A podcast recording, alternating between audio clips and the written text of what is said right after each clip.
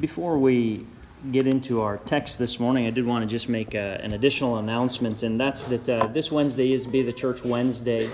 Um, for anybody who might have an interest in World Bible School, uh, which is an opportunity for anyone from 8 years old to 80 years old to serve, um, it's, it's all done at your pace, as many students as you would like to have.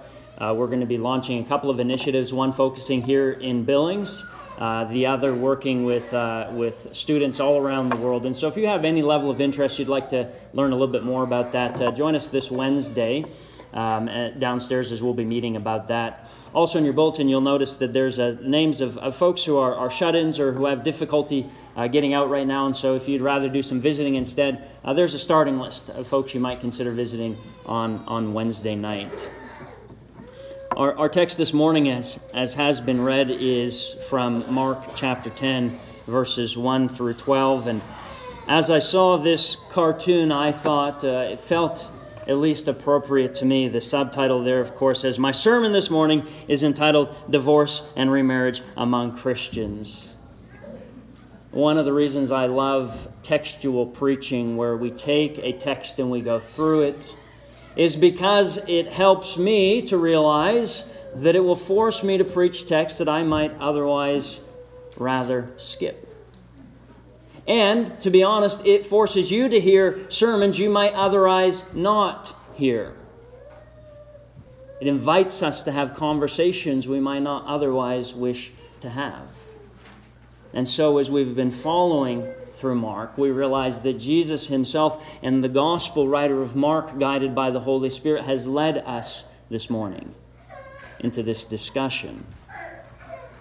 And we're blessed because we have a little bit of a sense and an understanding of what's been happening in Mark that will help us to read and to understand what's been going on ever since the eighth chapter of Mark. Jesus has been warning people against the inappropriate relationship to power and authority and conquest and dominion. In fact, Peter, who says, when Jesus says, I'm going to the cross and this is what's going to happen to me, and Peter rebukes him and says, No, no, no, no, no. We're not a bunch of losers around here. Jesus says, Get behind me, Satan, for you have in mind not the things of God, but the things of man. And then, of course, as Jesus continues to teach throughout the eighth and the ninth chapter, he prescribes that followers should do what? They should deny themselves. He says, Whoever wants to be first must be last of all and servant of all.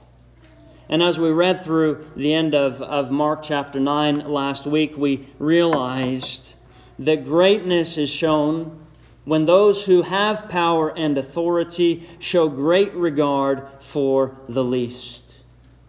And Jesus offered us that stern warning at the end of Mark, Mark 8 or Mark 9:42, if you put a stumbling block before one of these little ones who believe in me. It would be better for you if a great millstone were hung around your neck and you were thrown into the sea. And as we look at that text, we realize greatness in the kingdom is about the type of welcome that one shows to the little ones. The little ones, of course, being those without power, those without authority, and those who are lacking. And so it should be no surprise then, by the time we get into Mark chapter 10, Jesus will apply this to three specific contexts treatment of wives, treatment of children, and treatment of one's own finances. We have moved now into the household.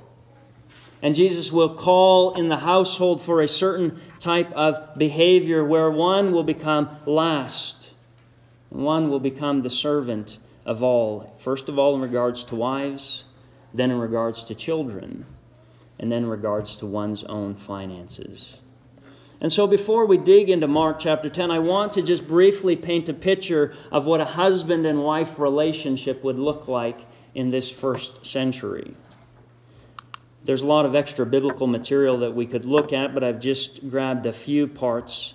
An extra biblical book, Sirach, it says that the husband should not allow the wife to control his life.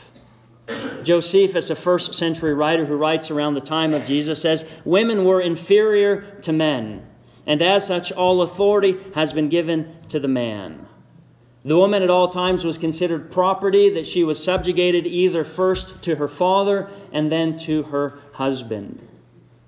If there were the death of a husband, the property, unless there was an exceptional situation, would not pass to her, it would pass on to another male relative. If, in the case, there was a bride price and some sort of a dowry that was offered back in the case of a divorce, that money would not go to the wife, but it would go to the woman's father because it was the woman's father who had been violated in that divorce. Women in that culture typically could not initiate a divorce the exception, it seems to be, would be upper class women, where we have a few cases where Jewish women initiated divorce, but that's an exception and not the general rule. Now, let me ask you what do you think happens in situations when men have almost unquestioned power and authority? They get to make up rules and then they get to regulate themselves by the rules they make up. Do you assume that the husband in that context will willingly take up the status of being last? and least of all.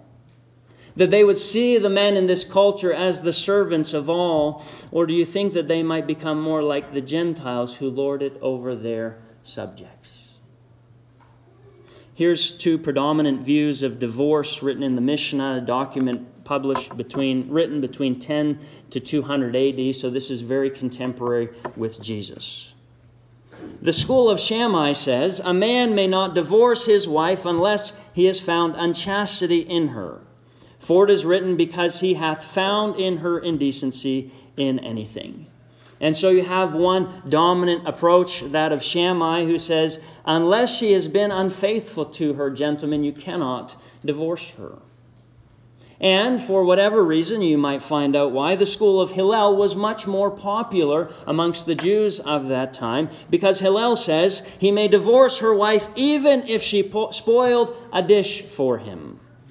For it is written, because he hath found in her indecency in anything. The exact same text they reference, of course, Deuteronomy 24. And one of the rabbis at the time, Rabbi Akiba, says, even if he found another fairer than she, for it is written, And it shall be if she find no favor in his eyes. In other words, some men said, If your wife burns your toast, say goodbye. Go find someone who's a better cook.